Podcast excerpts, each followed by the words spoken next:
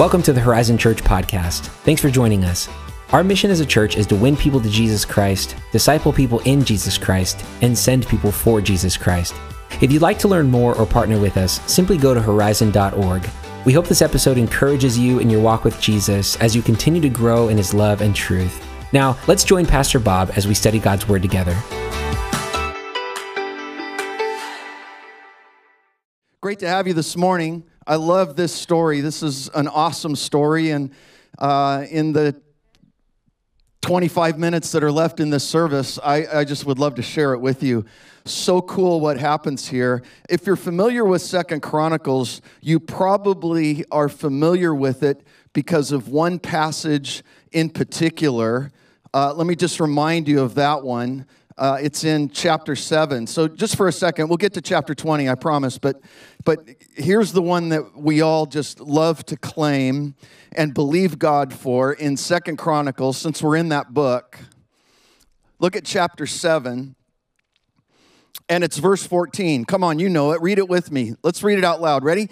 If my people, come on, if my people who are called by my name will humble themselves and pray and seek my face and turn from their wicked ways, then I will hear from heaven. I will forgive their sin and I will, come on, heal their land. Look at the context of this verse, though. I, I love, I'm with you. I love finding great promises like that tucked into the pages of Scripture that we can pull out and claim for such a time as this.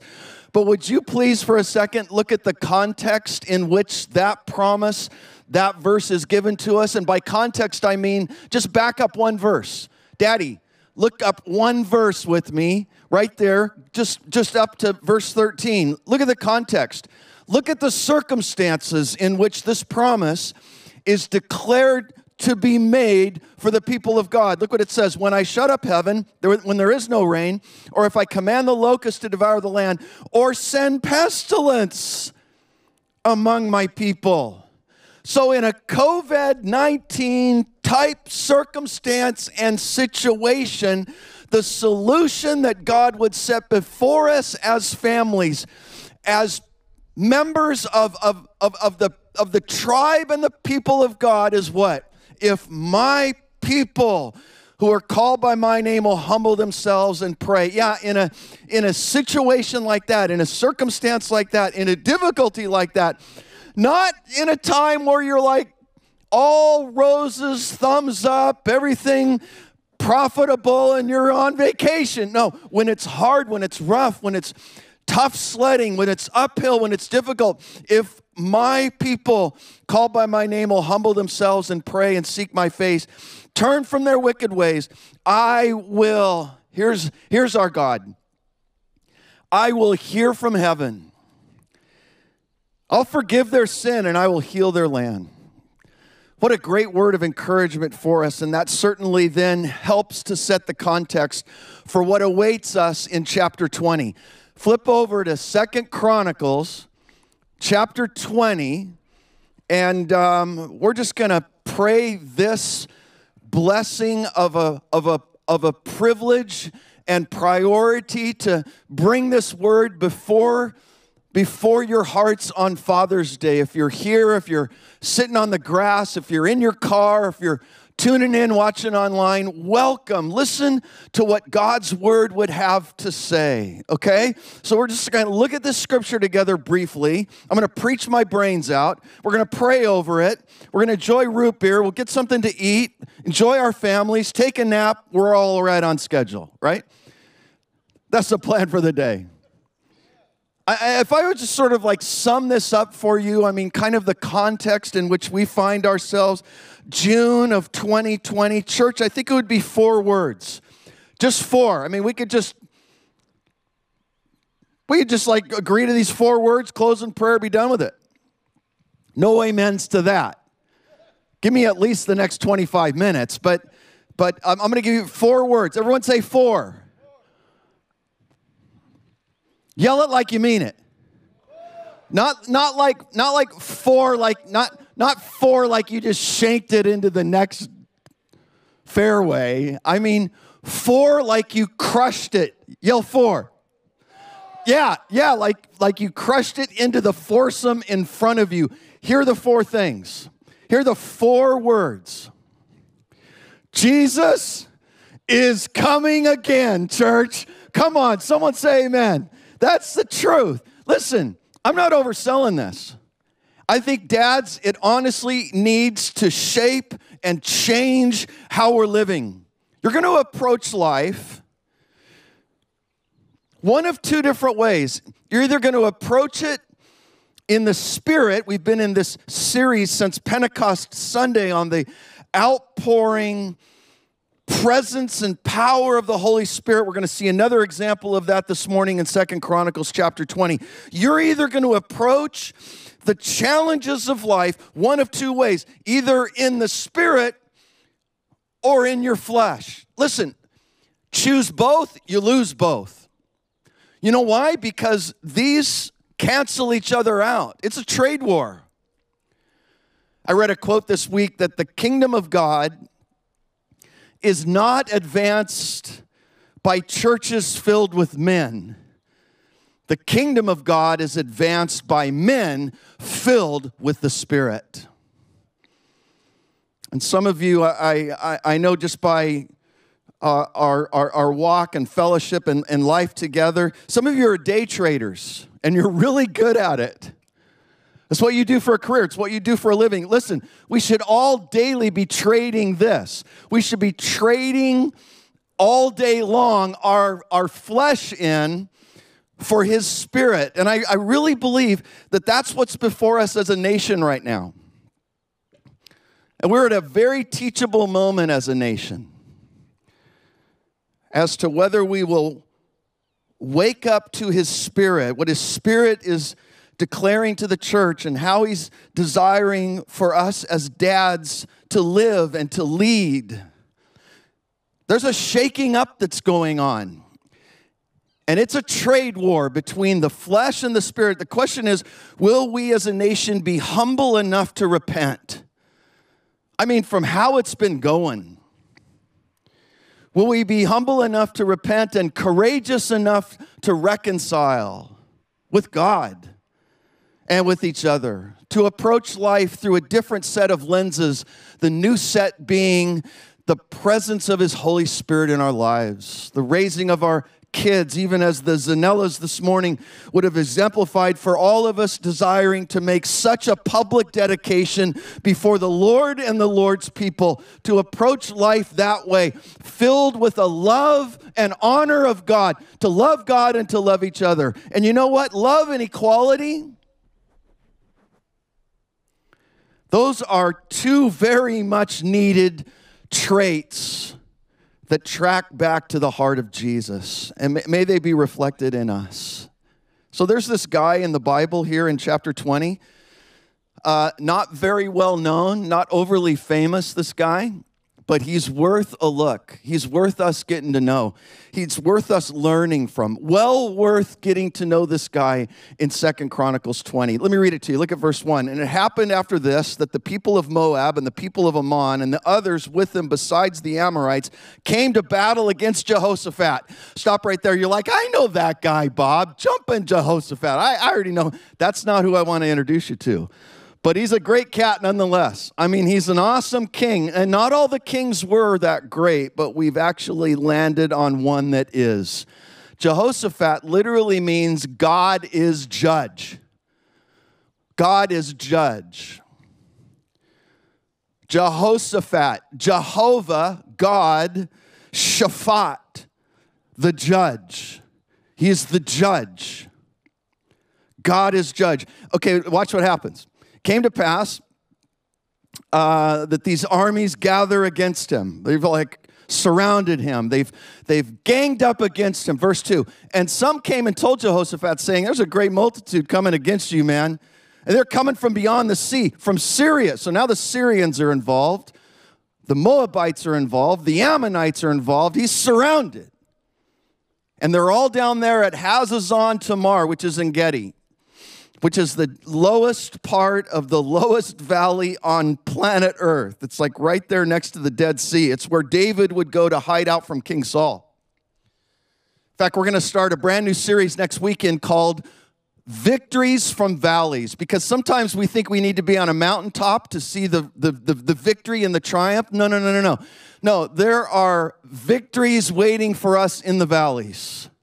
And maybe you find yourself in a valley right now. Maybe a valley economically, maybe a valley relationally, maybe you're in a valley physically where your health is concerned. There are victories to be had from the valleys, from the lowest parts of life. And, and, and here in the lowest part on the whole planet, God's going to show up in a miraculously powerful way. But I want you to see the response of Jehoshaphat because it likely is the response that sometimes we utter when we find ourselves drowning or surrounded by difficulties and heartache and, and, and trouble and, and, and sadness. And, and, and what's his response? Verse 3. Look at it. And Jehoshaphat feared.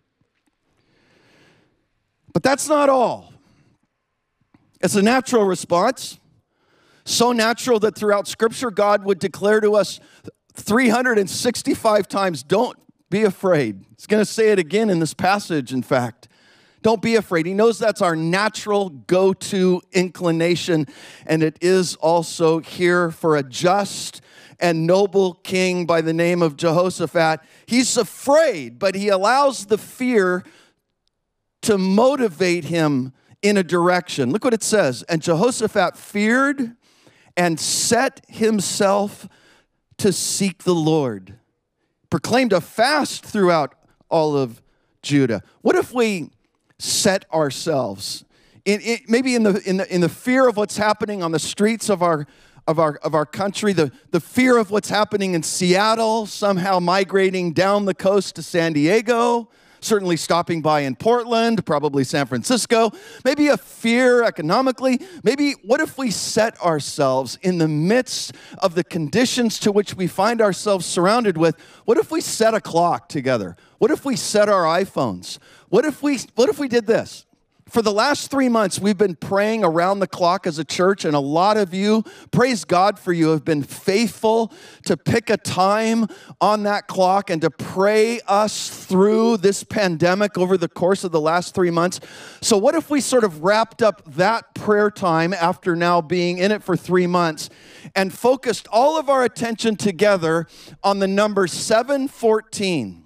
And we set a clock, maybe even starting this evening to all gather together as dads and moms and husbands and wives and children. Kids, you're in the car, you're here. This is kids' church as much as it's big church.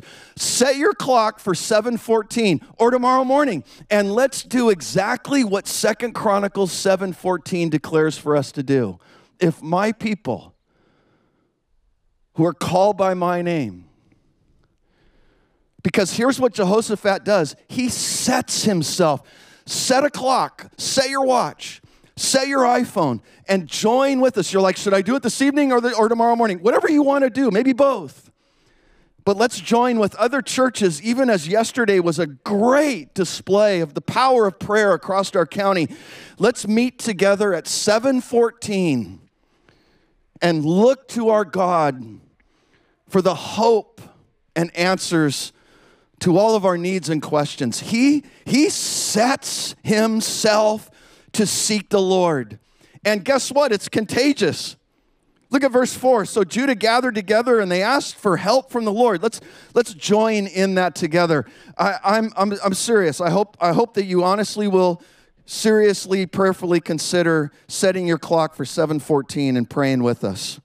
Make it contagious in your heart as well. They gathered together and they asked for help from the Lord. And from all of the cities of Judah, they came to seek the Lord. It just sort of like had a rippling effect that went into every street and every home and every town and every city. May it be the same for us in Jesus' name. Okay, look what happens. Then Jehoshaphat stood in the assembly of Judah and of Jerusalem in the house of the Lord before the new court, and he said, Here's his prayer. Here's his prayer, verse 6 O Lord God of our fathers, are you not the God in heaven? Now, God knows He's the God in heaven, but Jehoshaphat is needing to remind himself that God is the God in heaven.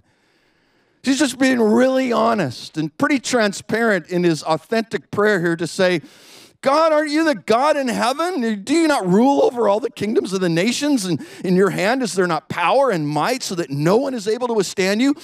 Are you not our God? Of course he is.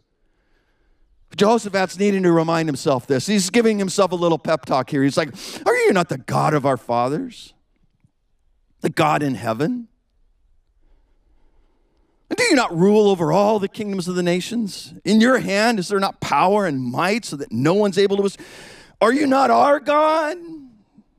Are you not our God who drove out the inhabitants of this land before your people Israel and gave it to the descendants of Abraham, your friend forever? You remember that, God? You remember? Friends, God, we're friends.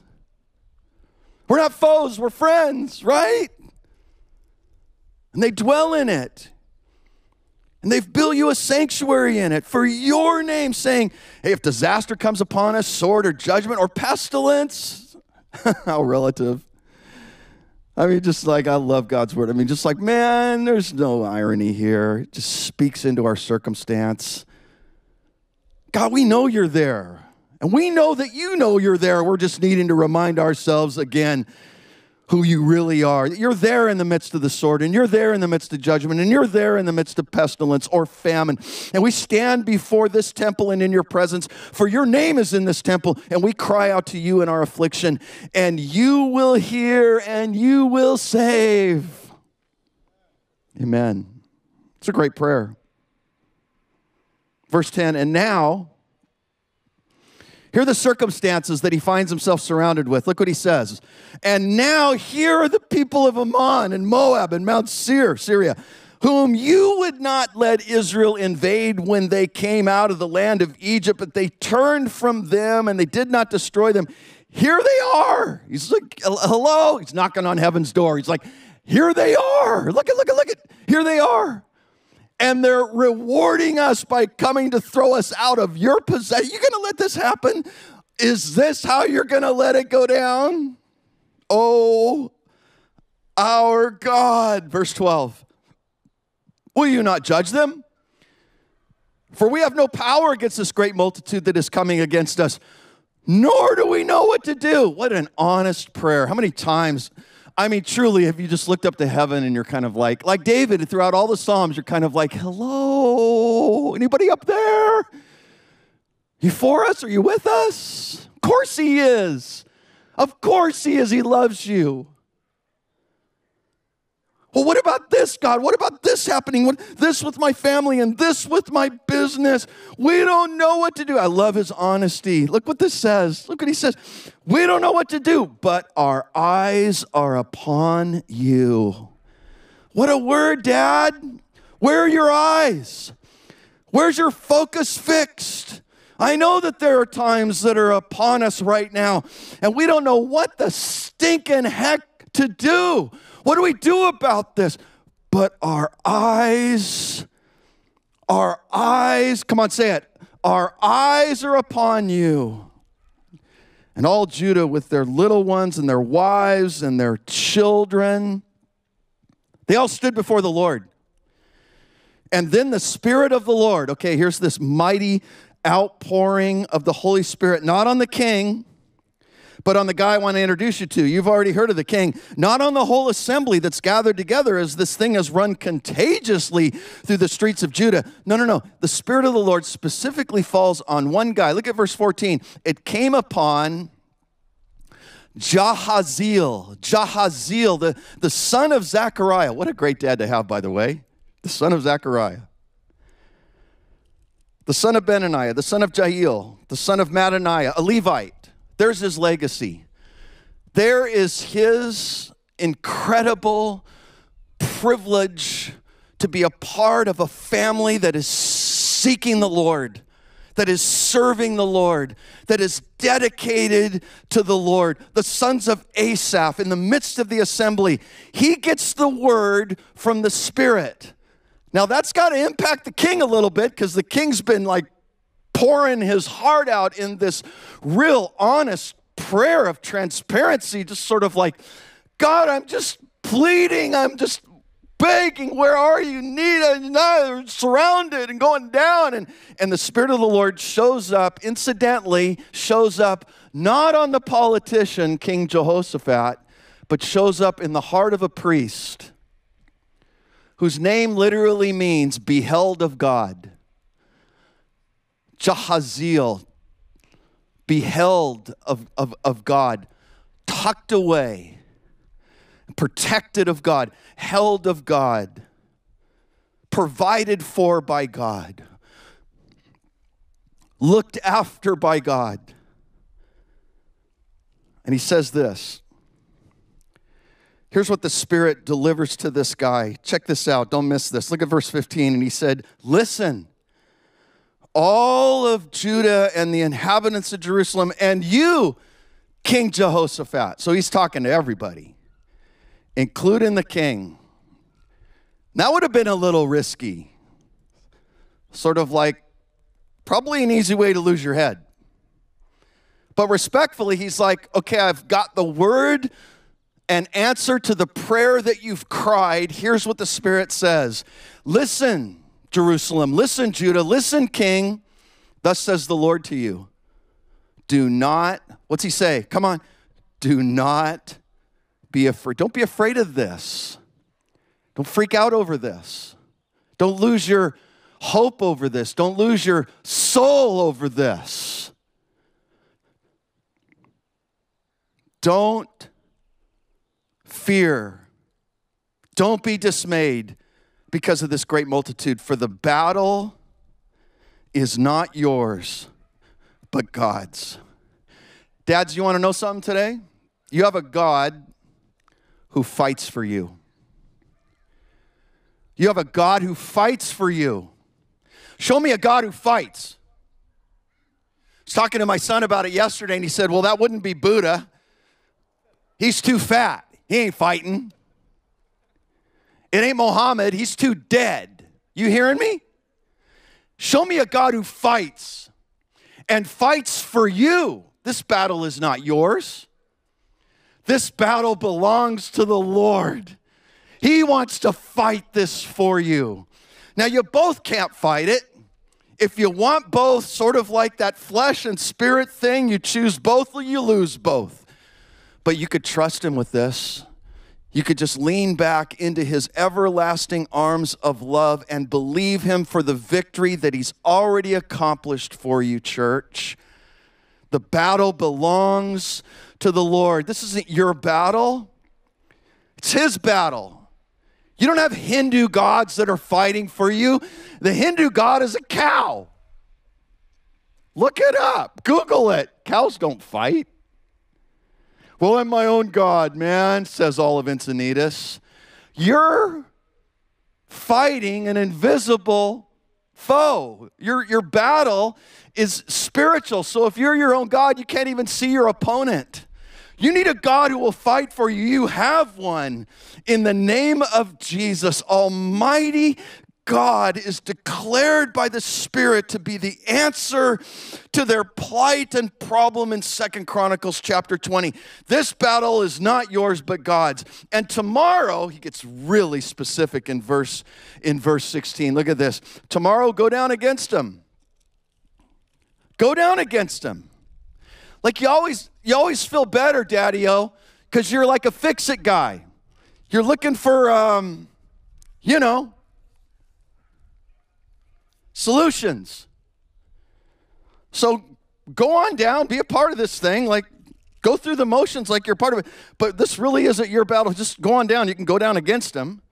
And they're going to come up from the ascent of Ziz, and you're going to find them, tells them exactly where, at the end of the brook, before the wilderness of Jeruel. But you will not need to fight. You can position yourselves, you can stand and, and, and, and, and you stand still, and you'll see the salvation of the Lord who is with you. He's with you. That's the same promise Jesus gives to us. I'm with you. That's the power of Pentecost. That's the role of the Holy Spirit in our lives. I'm with you to lead you, to guide you, to comfort you, to protect you, to fight for you. I'll never leave you. I'll never forsake you. I'll be with you even to the end of the age. Position yourself, stand still, see the salvation of the Lord who's with you, O Judah and Jerusalem, and do not fear or be dismayed, for tomorrow go out against them, for the Lord is with you. What a word.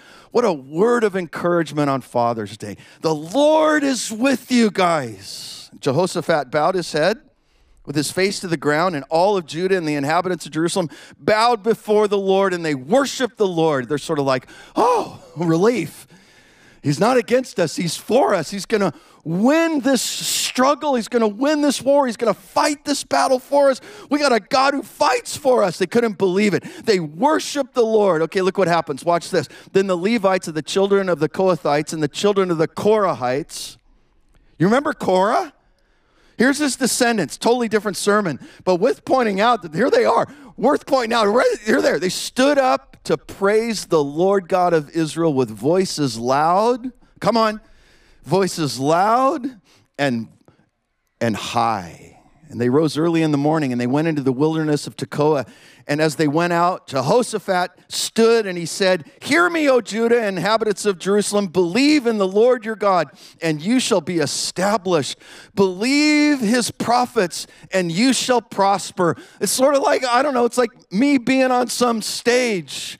This, this, this stuff, are you looking at it? Like just sort of like pan back, guys. Show them like the full picture of this whole deal. Because this ain't cheap. I know you know it isn't cheap because you rented one for your big Father's Day picnic in your backyard this afternoon, right? Like this isn't a cheap deal. It's like me standing on a stage in front of all of North County, cars and picnics and live stream from around the world and declaring to you the same thing. San Diego, believe in the Lord your God. America, believe in the Lord. Dad, believe in the Lord and you will be established. Believe in his prophets and you will prosper. Look what happens. Look what happens here. This is crazy. This is so cool. Look at verse 21. And when he had consulted with the people, he appointed those who should sing to the Lord. He appointed who? The strongest guys in town, the, the, the, the biggest, just ripped warriors with the sharpest spears? Did he go after the archers? No, no, no. Look what he does. He appointed those who should sing to the Lord, who should praise the beauty of holiness as they went out before the army.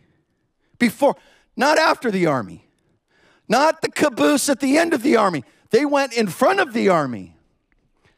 Do you hear me? They went in front, the singers, the worship leaders, the choir.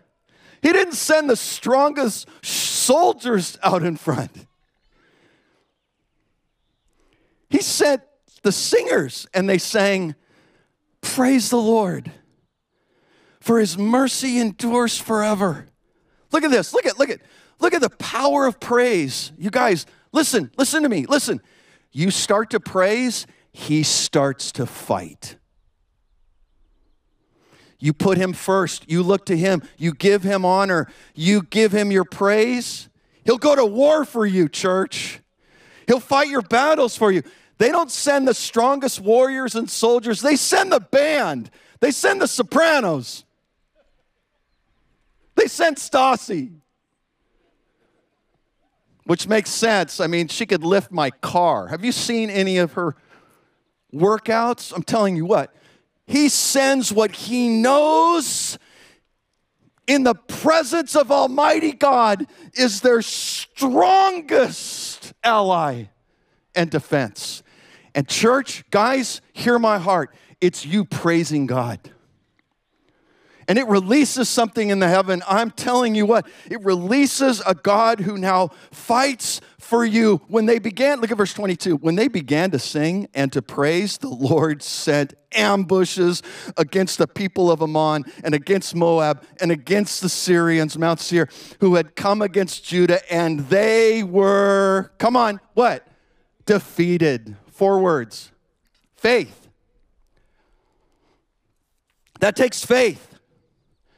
You got to believe that his plan is a better plan than yours, church. And I know what you're wondering right now. Will this God who fights fight for me? That takes faith to believe that he will. Faith that you are reaching out on the Sunday morning of Father's Day to a God of angel armies. The question really isn't, is God on your side? He's already shown that He is and proven it through His love. The question is, are you on His side, Zanella? Are you standing up publicly with your family in light of all of the issues faced with us today and saying, As for me and my house, we will serve the Lord? That takes faith. And that's why I love the Zanella family so much. What a great example they brought for us today on Father's Day. Secondly, it takes humility. Humility. That's the swallowing of your pride, Jehoshaphat, that I'm going to give a word and answer to your prayer, but I'm going to give it to this unknown guy who's never been mentioned in Scripture before and never gets mentioned again, just so ultimately I'm the one who receives all the praise and the glory. He's not after the honorable mention in your life, you guys. He wants to be given all praise. And that takes something. That takes faith and that takes humility. Thirdly, it takes trust. Trusting in his plan, trusting in his promised outcome, believing him. It isn't an issue of how big your opponent is, it's an issue of how great your God is. And he is awesome. And He is worthy of our praise. And the moment we begin to praise is the moment He begins to fight. So put your faith in Him and humble yourself before Him and trust Him with all your heart. And fourthly, obey. They obeyed. And as they obeyed, they were blessed. As they obeyed, they saw the victory as they obeyed, their enemy was defeated. As they obeyed, they never walked alone. Shout out to Liverpool. What if, um, band, come on up. Come on up, Will. What if, um, what if Peter and the disciples, in the midst of that stormy night on the Sea of Galilee, what if they did this? Because they're freaking out. They're stressed. They think they're about to die. They're fearing for their own life, right? What if, I don't know, I'm just thinking, what if they, in the midst of that storm, in the midst of your storm, in the midst of my storm, in the, in the midst of all that surrounds us, what if on the ship in the middle of that storm, what if they started to sing? What do you think would have happened if they would have just started to sing like Moses sang when the Red Sea parted, like Hannah sang when God answered her prayer and opened her womb, like Mary when she sang? What if the disciples, in the midst of that storm, what if they began to sing? Because the moment you give him your praise is the moment he starts to fight your battle. Do you remember where he is on, on the ship? Let me, let me show you. I'll just demonstrate. Here he is. Right? Here he is. He's asleep. He's like curled up. He's just like this. He's like this, church. He's like, uh, it's been a long day. Been ministering to a lot of people there. Uh, and what wakes him up?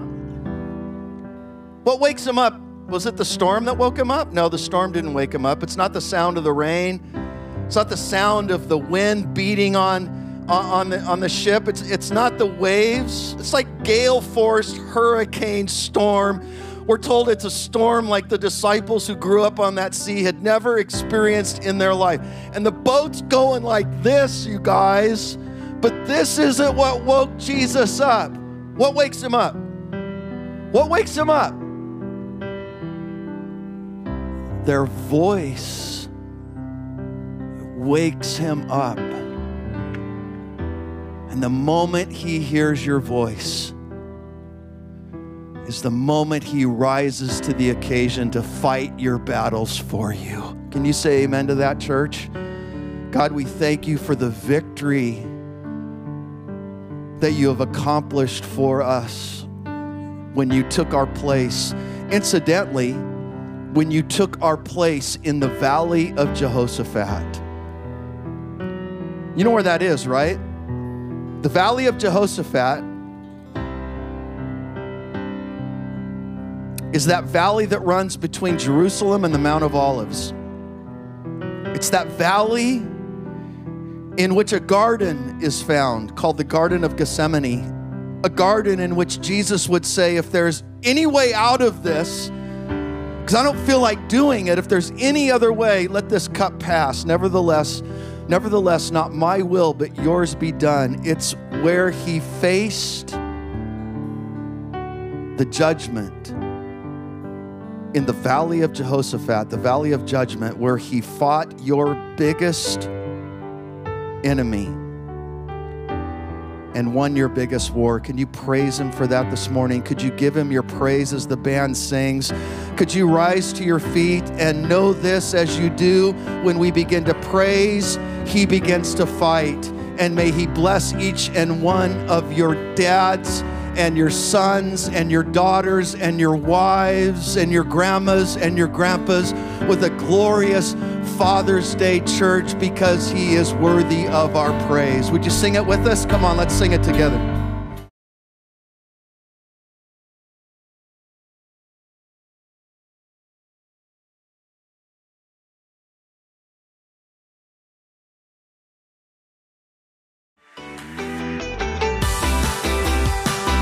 Thanks for joining the Horizon Church podcast with Pastor Bob.